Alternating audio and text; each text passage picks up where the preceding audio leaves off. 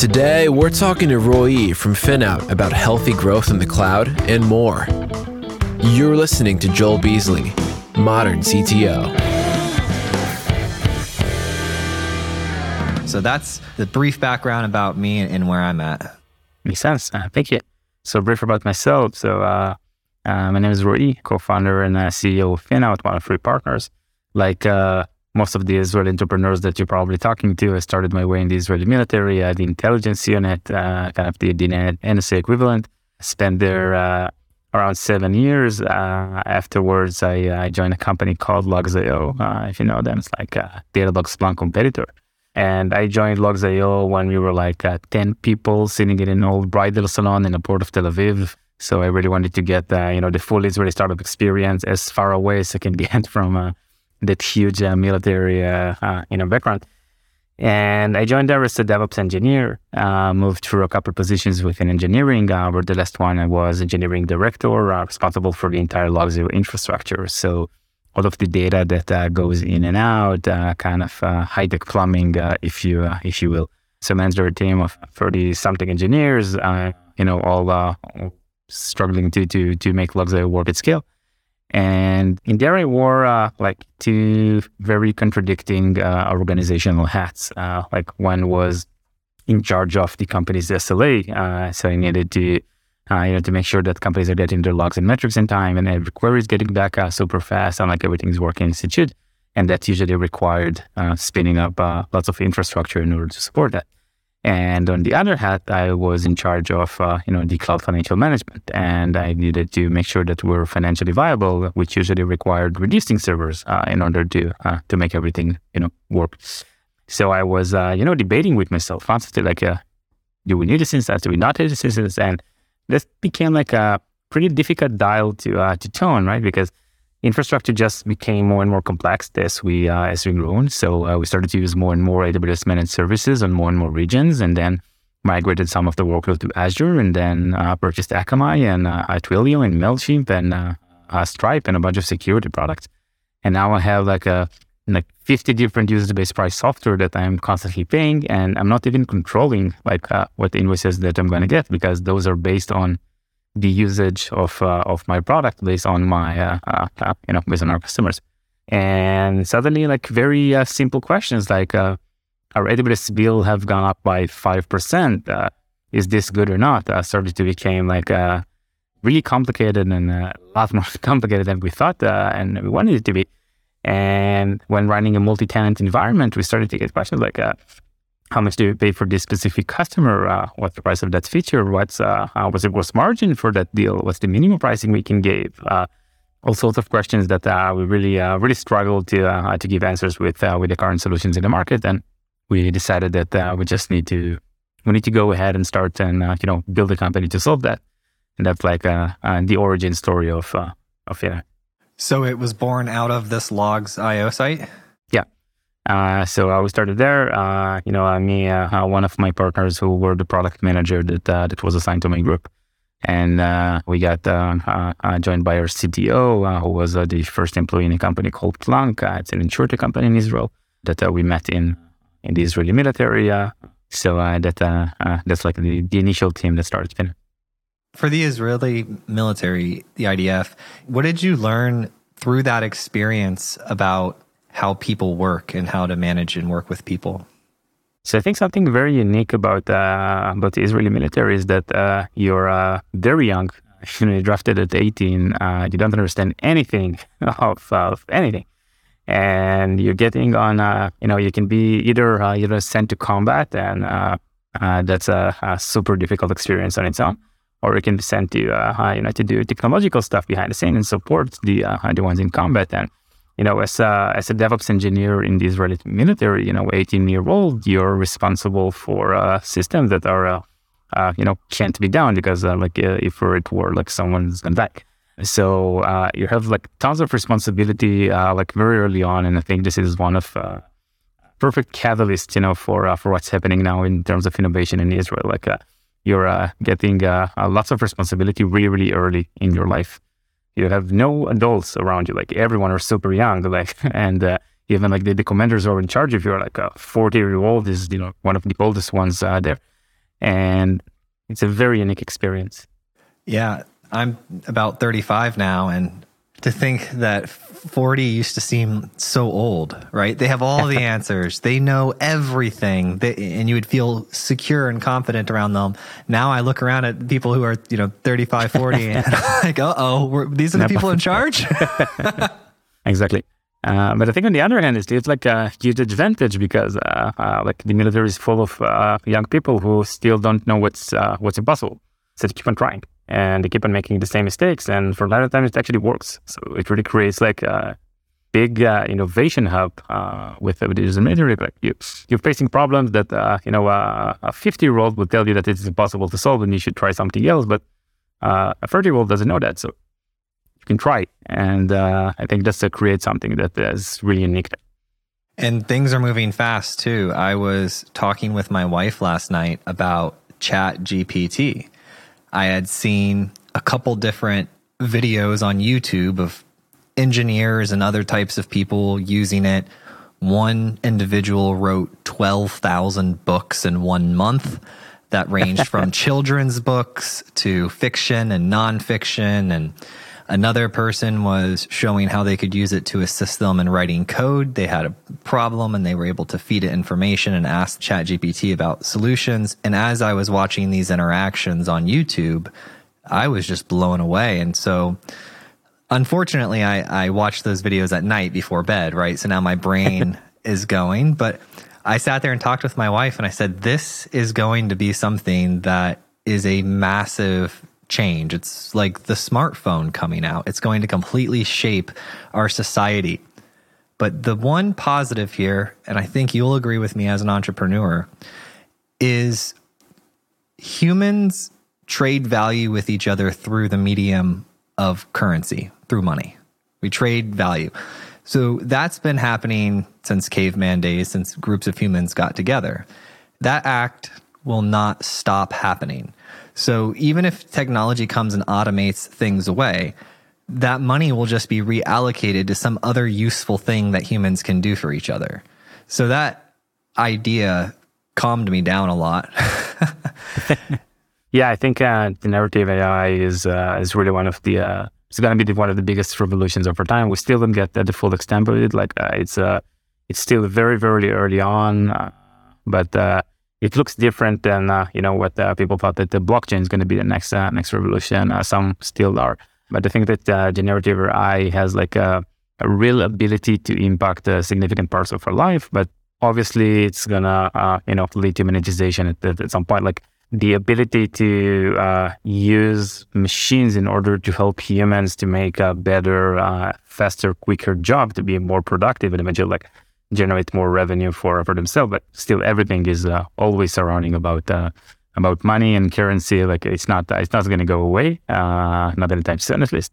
But I think that uh, that AI have the capabilities of uh, you know helping uh, the smart humans generate more money, start to to be another catalyst in in technology.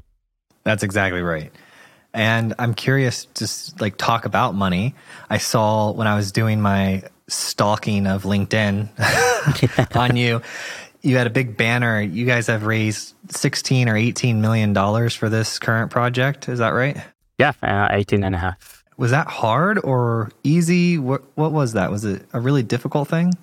So, uh, as an entrepreneur, you know that uh, raising money is never uh, an easy or a fun task to do. You know, even in, in the high tides of uh, of 21. But I think uh, you know when you have when you have a real problem uh, that you're solving and you have a real pain uh, that, that you're servicing and you have customers that are willing to pay for that pain that, that you're creating. So uh, fundraising is uh, is a bit less intimidating.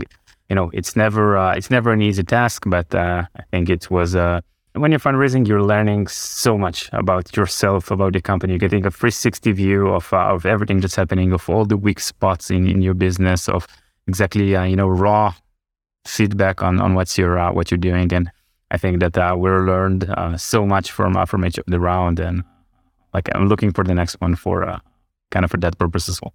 It is a very difficult thing, and one of the reasons why I brought it up was because you mentioned that you are a divestiture or spin out of this other company. So you were working with this team you had success scaling this logs company. You found a problem inside of that company that many other companies were experiencing. You built this solution, FinOut, to help cloud observability and cost.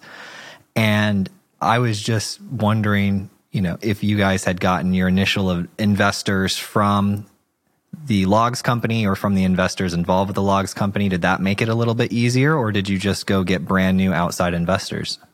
Um, so uh, when we started to uh, started to FinOut, we uh, created our job. You know, we did it a very uh, a very clean cut. You know, we gave our uh, long notice and uh, started to uh, to have a bunch of conversations. But the Logz.io CEO actually helped us a lot in you know with with the intros and accompanied us with with the devices. And we're still we're still talking from from time to time. They're sitting a few floors above us now, and they are customers. So uh, it's really uh, it really makes all the difference, you know, uh, when uh, when you want to leave a company, and start to your own company. So keeping good terms with uh, uh, with your former employer, making everything you know smooth and the transition smooth. And I think like eventually I'd really be you know thrilled as an entrepreneur to grow more entrepreneurs within within FinOut. So if one of my employees is you know to start his own company or or, she, or her company, like I'm going to be, you know, I'm going to do everything I can in order to help them. And like, uh, I would be so proud to have a company spin on the FinOut. Where did you learn that behavior? So I think uh, uh, Logz.io was uh, one of, uh, uh, you know, uh, I really grew working together with the company from 10 employees to 250. Like, I really saw lots of, lots of the definitions. I also grew up with a CEO mom, you know, that you always see career, you always see, you know, folks that are doing something and really, uh, really wanting to achieve and, and run super uh, super fast in a super achieving environment. So this, uh, I guess, always uh, like gave me that, uh, gave me the direction and gave me that, uh, you know, uh, will and, and desire and uh, yeah. Well, especially if you, you said you had a CEO mom who was in it, so you grew up around it, and it's kind of hard to be in those environments and and not be successful because you watch their behaviors, you watch their habits and their patterns and how they think, their mindset. You know, I meet people all the time who you know, their parents are military, so they have a high level of discipline, or they were in sports, so they have a high level of discipline. And I'm assuming that you got your discipline just from the culture of, of your mom and then being a part of the IDF. Yeah, so I think, uh, you know, growing in Israel is, uh, is an experience on its own and uh, you know in the army you're getting uh, through a very specific path. Uh, you learn you know uh, when you should think when you should not think um, and uh, start to uh, start to get more more disciplined. But all in all I think it's it's a matter of, of education of the environment that you grew up of who your friends are who your family are or your role models you know growing up that really shapes you to be to be the person that you are. Has your mom given you any advice on how to be a founder or a C suite executive and grow a family? So, uh, you know, I, I, really experienced it on, on the other hand of uh, mom always working and uh, always travels. And, uh, you know, some of the part that I'm, I'm taking to, uh, to myself now of uh, how to, how to balance my, my time at work versus, you know, my time, my time at home. I obviously need to travel a lot and, what's uh, uh, uh, how's my fiance gonna feel and how I'm gonna continue to uh, to be there and to be present even if I'm uh, if I'm away and you know when it's time to, uh, to start a family that's part of the core concept that I'm that I'm gonna adapt because like I, I grew up to this situation like I experienced what it means to have a assist with parent and I need to I need to make sure that I'm I'm balancing between between the two. Were you uh, together with your fiance before you started this company? Uh, yeah. How was she as far as supporting you and helping you through the decision to start your own company? How did that go? So she is uh, super supportive. Uh, I don't think there is uh, there's any other uh, other way to do that. Like if you don't get your support and approval from from your home, from your base, from uh, you know when uh, when times are tough, it's almost almost impossible. And happy that she was, uh, you know, so on board of this and uh, really, uh, really pushed me through uh, through hard times. And uh, she's, uh, you know, bearing up with with all the nonsense and the long hours and uh me, uh you know, traveling uh traveling a lot. And it's based on you know good communications and high level of trust and uh you know, the, the understand that it's a it's an episode of our lives, and uh, we'll see what's uh, what's the next one holds. Now it's my turn to uh, you know to run and to and to achieve, and then it will be her turn to uh, to run and achieve, and we're supporting one another and we're communicating well. That's uh, that's important. Yeah, that's how my wife and I we look at it. We're best friends, we're a team, and we look at our different skill sets and say how can we do the best that we can do at life given how we're both gifted and we it takes a lot of work to to shut out the culture and what people are telling you you should be doing or how things should be and really just create your your home cocoon right your home base like you said which i loved and decide what's right for for your base and i think that uh, if people did that more, we would get a, a better a better culture as a whole. So I, I like you. Thank you for for doing that. Thanks. So as far as leadership advice goes, what is the best piece of leadership advice that you ever received, and then it stuck with you for a long period of time? And the, Logz.io CEO told me that in my first uh, first interview there's uh, something uh, that calls uh, the the beer test, and uh, you know, uh, with each candidate that you're uh, that you're hiring, you need to make sure that you think it's going to be fun to to grab a beer, you know, after work together with them. And it's a statement that is really I, you need to adapt it a bit to make sure that it does not affect inclusion and it does not affect you hiring people that are very different than you, but I started to, to think about it a lot. And you see, when like uh, even there's someone completely different than me, you know, uh, different cultures, different religion, different anything, but you feel that uh, that's going to be an interesting person to talk to, and uh, you're going to spend a lot of your waking hours together with them.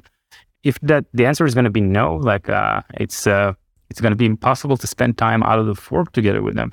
So this might be, you know, a wrong person to to hire for your for your current existing culture and while you grow, culture starts to evolve, starts to get, you know, uh, to more and more, uh, more and more shapes and sizes for our different parts of the organization. And it's okay, you know, to start and expand that. But if uh, you end up bringing a bunch of different people that uh, have no cultural value uh, together uh, with with one another, and making sure that you're not compromising on inclusion, think that's one of the most important stuff to, uh, you know, when building a company, especially small.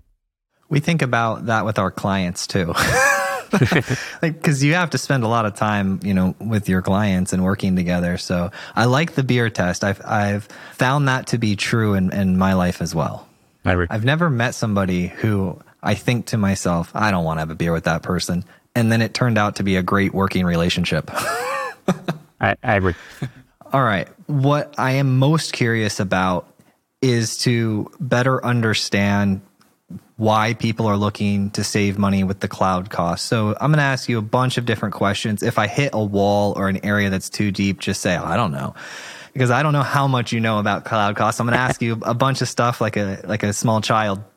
Sure. Now, I imagine that if I was looking at your company like an investor, I'd be attracted to it mostly because the more successful CEOs are making cuts and becoming lean right now because of the economy and, and what's happening and the overall uncertainty that, that exists in the marketplace, right? And so I would imagine that a tool like yours that helps with being able to observe cost, track spend, you'll probably explain it better than me. Uh, but it looked really cool when I watched the video on your homepage. But when I saw it, I said, okay, a tool like this is probably going to gain a lot of market traction in a downturn. Have you seen that? Is that true? Yeah, so uh, we see a lot more demand, uh, you know, in the past uh, past two uh, two quarters uh, than what we've seen before. Know, when you look at the balance sheet of a company, uh, oftentimes, you know, salary is the is the, the first line, and infrastructure expense is the second one.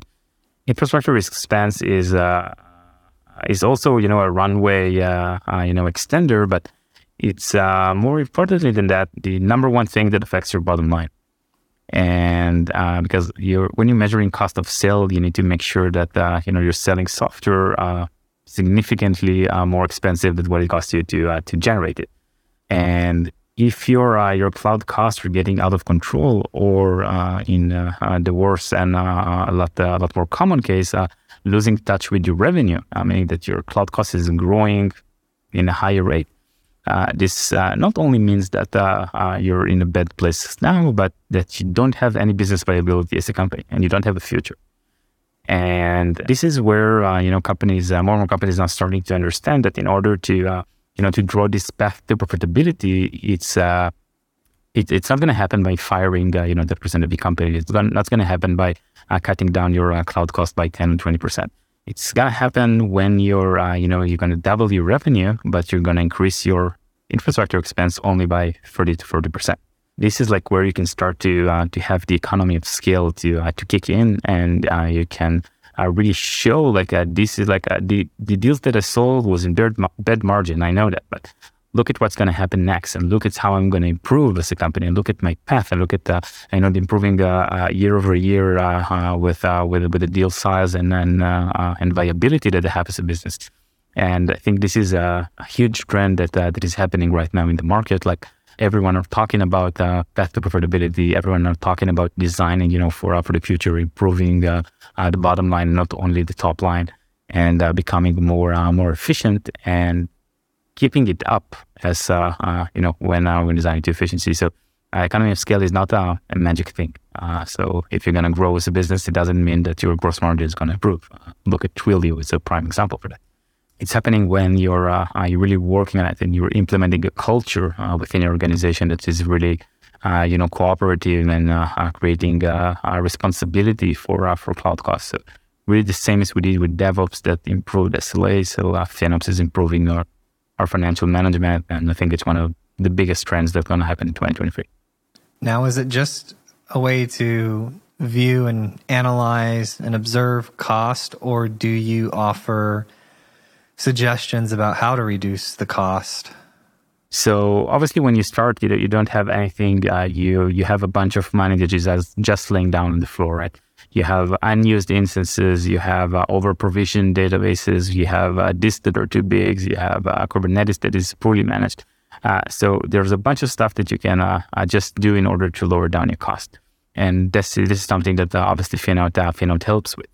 And when we start to, you know, to look the a few months, uh, a few months later, we uh, uh, we need to start to to make sure that we're growing healthy. And growing healthy means that we keep correlation between uh, our KPIs and our costs. Uh, so essentially, the uh, the unit cost, how much money does it cost us to produce produce this unit that we're selling, is remaining constant or even decreasing with time.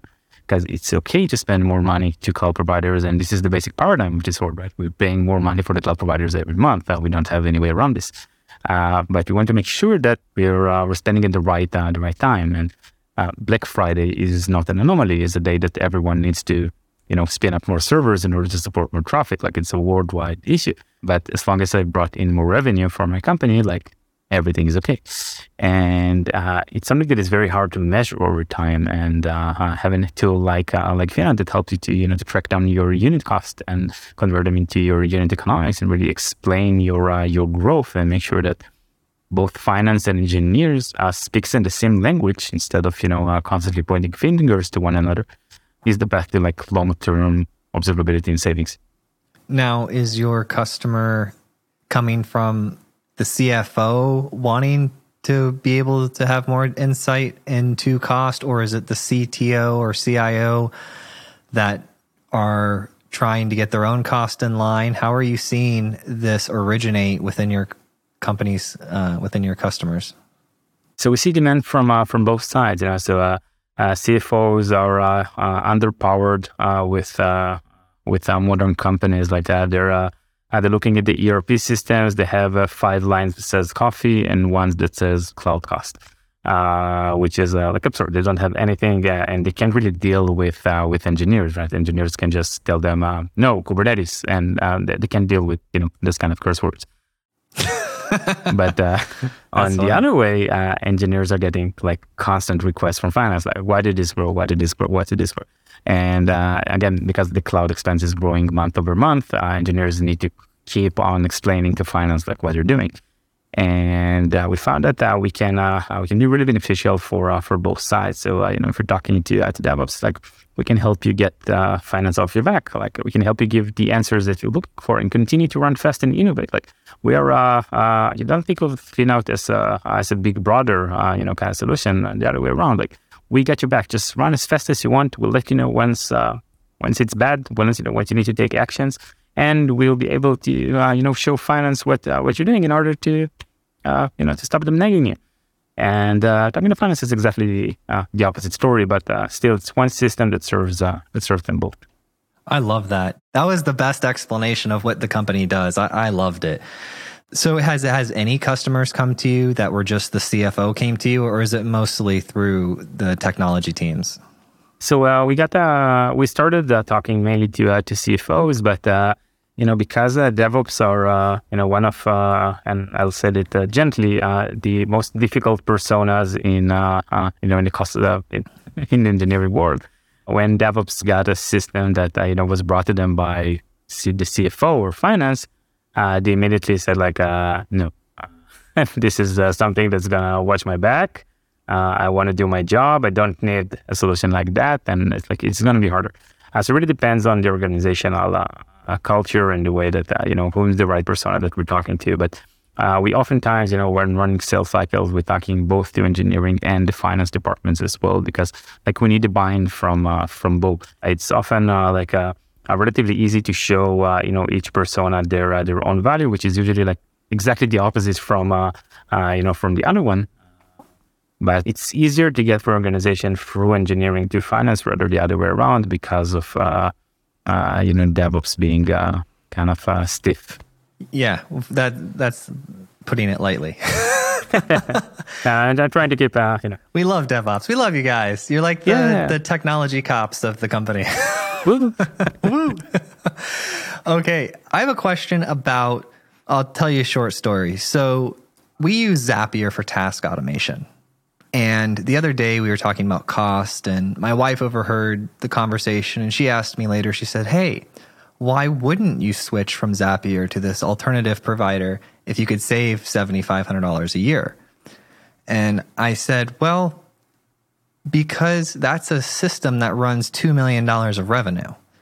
And for me to move something to save $7,500, for me to mess with that system, the cost of the personnel to move the system and the training and the potential downtime or sort of hidden bugs that we'd find out six months down the road. We not as much outreach was going out when we saw our sales numbers drop. Or there's so many reasons why we wouldn't mess with that just to save seventy five hundred dollars a year. And that got me thinking as I knew we were going to have our conversation. And I was curious how much money has to be saved before someone takes action and and does something like buy a system like yours like how how much money does that did you get what i'm saying yeah do you, do you guys know that over there do you have any data on it so I don't think that they have any concrete kind of uh, kind of number, but it really depends on the you know the journey uh, that the company has. So if it's a seed stage company that have like a uh, you know few million dollars in the bank, like uh, and spending uh, uh, over 20k on, on AWS uh, services a month, like that's a it's a huge expense that, that they need to work on optimizing. And you know, if it's a it's a big company that is uh, you know spending uh, uh, millions of dollars, it's also a huge expense. But from time to time, you see like there is very funded company that uh, have like a, a lot of money or public, and they don't really care. They're spending like a relatively low amount on on cloud expense. But uh, those companies as well start to start to think about uh, you know optimization uh, from the reasons that I talked about before, like uh, improving the the bottom line. Because like if you can save more money in cloud expense, you can improve your gross margin by another point, which can be which can be crucial. and I think that's a topic that's going to draw more and more attention over the next couple of years. you can be more sustainable. So if you're just wasting money on cloud resources, and it means that you're you have servers that are running and consuming electricity and polluting, and uh, they're doing uh, nothing. Uh, you don't make you know enough money. You don't have uh, you know justification as a business to uh, to run. And we see more and more companies that starts to measure their uh, you know pollution once you start to get to, to net zero carbon neutral. And to do that, they need to be aware of of cloud costs, which starts to be one of the biggest polluters that uh, uh, you know that the company is running. Yeah, we're both running computers right now. so they're not making a cost your system is an observability system that plugs in through read only permissions to the different providers, right? So there, it's not like they're switching, in my example, from Zapier to this other service. They're not switching from one observability service to this other service, but they are, you know, integrating this with their read only permissions and you get access to see the configuration and all of that. Now, do you let them know what the pricing difference is between the provider they're on and other providers? Do you do any of that insight saying if you were to run this workload over at, you know, GCP or you were to run this at Azure or uh, Amazon that the price difference would be A, B or C? So that's a future uh, roadmap item, you know, to uh, to help companies with uh, what if scenarios. But uh, even on, on, on the same uh, on the same cloud, like if you get uh, you get an anomaly or you're seeing something that is acting differently, like it's okay not to take action. Like uh, you said, you have a very uh, you know uh, very explanatory reason to why you're not going to switch from Zapier, but at least you know that you took the decision. but what if you're you know you're going to end up to figure out that you can save you know tons of money and you didn't even know that that was an option. So we believe that the solution like Finout is responsible to uh, to have the discussion, right? So we're going to surface a discussion item. You can take it, you can leave it, you can decide what you want to do, but it's a discussion that you should have. Uh, it's okay to take no action, and it's going to be a very short discussion. Being blind to uh, to options and being blind to saving opportunities and uh, whatever you can uh, you can do throughout the it's a less ideal kind of uh, kind of solution. For preparing for this, I started researching cloud growth and what I found is that that's somewhat of an ambiguous term because you have the growth of the cloud versus on prem market share. You have the growth of, as far as the financials look for publicly traded companies, what's the growth there? How much larger are they than last year? And then you have the growth of the physical data. How many teraflops are, are you producing and how much more are you going to be producing? In your world, when people on an everyday basis are just using the term cloud growth, what are they referring to? So I think this is one of uh, the most difficult terms to uh, to actually measure. Uh, because like if we would have uh, uh, you know AWS as its own public company, that would be significantly easier. But uh, AWS is part of Amazon, and GCP is part of Google, and Azure is part of Microsoft, and they're not like sharing that specific cloud cost. So it's very hard to measure the the cloud growth, you know, as as a whole. So we can try to extrapolate based on uh, based on data, based on teraflops, as you mentioned before. We can start to me- uh, to extrapolate based on uh, stuff. Uh, Gartner is uh, usually spending a lot of time in that. They, uh, they have cloud growth metrics every every year. What, what Gartner says is that like it's gonna be until 2025 that 50% of the workloads has gonna be migrated to the cloud. So digital transformation is is not even halfway there yet. So I think like everything that we just seen happening on cloud, it's it's it's nearly halfway. Uh, so it's uh, uh, it's amazing how much more those companies have, how much more workloads are still uh, uh you know traditional, and uh, I think the entire uh, you know migrate from from capex to opex and really change the way that we consume, buy, and you know deal with with the infrastructure and again, finance doesn't have like an uh, uh, an, an, RFP to, to, buy servers and then you know uh, deprecate them for uh, for X amount of years and uh, everything that makes sense in the financial world. Now everything is built by the second, and now what assets do you have as a company is a question that you know its answer is changing every uh, every couple of seconds, and then that's like if you can even tell that. So we are experiencing, I think, a fundamental change in the way that that we manage our uh, our financials uh, within uh, within companies, and uh, we're going to see a lot more challenges in the next couple of years that are going to accompany that migration from capex to opex and the move to uh, to usage based pricing. I'll check out that Gartner Cloud growth metrics. I think that'll answer answer a lot of the the questions I have about it growing. And one of the reasons why I'm bringing this up is because I do research and I read articles online, and people are talking about how cloud growth is slowing then I do interviews with some of the people that control massive amounts of data, some of the largest data providers on the planet. And they tell me that the thing that they're spending most of their time on is figuring out how to move massive amounts of data overnight around the globe and the growth of that data. And so I'm like, I talk to the practitioners. They're saying that the data is growing at such a rate. It's the most important thing that they're trying to figure out how to deal with it. And I open up and I see the financial people and some different articles talking about how the cloud growth is slowing. And my mind just kind of says, there's a, what's going on here? What don't I understand? So I think there's a lot of uh, difference between a new business and existing business in, in cloud expenses. And uh, we can see that uh, a lot more companies are more cost conscious. So it's not that they're not growing, they're just growing healthier. Uh, so uh, they're consuming cloud resources in a, a more sparse way. They're uh, a lot more optimized. Like I think uh, the last survey, I don't remember where I worded and don't catch me in the number, but something around 30 something percent is just waste. So you can cut down, you know, even on cloud growth, but you're not going to change anything in the way that you operate, just to turn off something that is unused.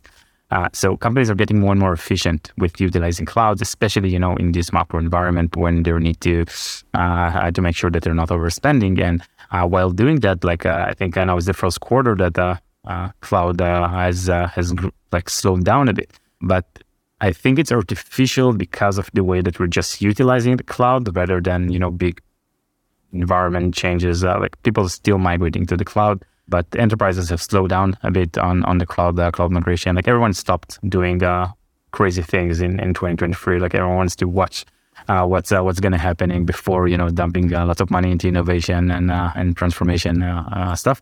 But it's uh it's a blip in time, and in my opinion, it's gonna gonna increase and um, dramatically increase in the future. Yeah, I think 2023 will do well. We're in quarter one right now. I, everybody's a little bit scared and uncertain. But regardless of if the results are good or bad at the end of quarter one, I think the anxiety will be relieved. because once you know it's bad, you can run the bad plan. And once you know it's good, you can run the good plan. But when it's uncertainty, that's a tough one to that's that's a hold type plan, right? It's a it's a difficult I one. Agree. Yeah. Any good stories that you have of your customers that love you, that have used your product and think it's fantastic? Yeah, sure. So uh, we in Finout you can get uh, all the way to uh, to cost per customer. So we can uh, create those uh, unit economics that we talked about before, and then allocate it back to to the customer based on the proportional usage of those unit economics. And essentially, we sit on uh, you know a junction of we see both the usage information and the cost information and the the I and you know CAP information as well. So uh, we have uh, one uh, uh, one customer that we actually help them identify where uh, you know customers are spending too less of money to uh, to this company because they're using more of what the contract that they actually got sold to, and the delta number you know of of the actual units that they did consume multiplied by that unit price. we can see how much money is actually, you know, is being unaccounted for. And when you're calculating your margin, you can say like, okay, if I'm going to charge all my customers what they're actually owing me, like this is what the impact is going to have on my top line. This is the impact that's going to have on my on my margins. So it's an amazing use case to, to use Finout not only you know to lower down your cloud costs, but actually uh, you know growing up your bottom line as well, uh, your top line as well, because we can help them uh, you know uh, strong, be stronger with negotiation with uh, their customers. You know, when uh, when it comes to renewals, get smarter uh, uh, uh, decisions. I see like which maybe there is a sales rep that's closing at you know drastically lower rates than than the others, and something is not working. maybe there's a customer that is underusing the product, and we can discount them. you know, even proactively to something that customers usually really love. So, uh, uh, Finout Opsen, you know, something that I really can can connect uh, go to market uh, into uh, uh, into those engineering usually only discussions and get true insights on on profitability and what what can be done. All right, so future of cloud. Let's think really really big. What will the cloud look like in five years? Wow, it's a big one. So I think that uh, we're starting to see a trend where uh, the big cloud providers are getting too big and uh, they're starting to lose scraps like AWS. AWS can't do everything the best. Uh, so uh, Snowflake got a significant share out of their, uh, uh you know, uh, uh, data warehouses, and Datadog got a significant share out of the monitoring. And uh, Akamai out of CDN. It's continue to it's, this is going to continue to happen, and I think that in, in a couple of years, you're going to start to see that trend happening again to those you know secondaries companies. So Datadog is starting to get too big, and Snowflake is starting to get too big.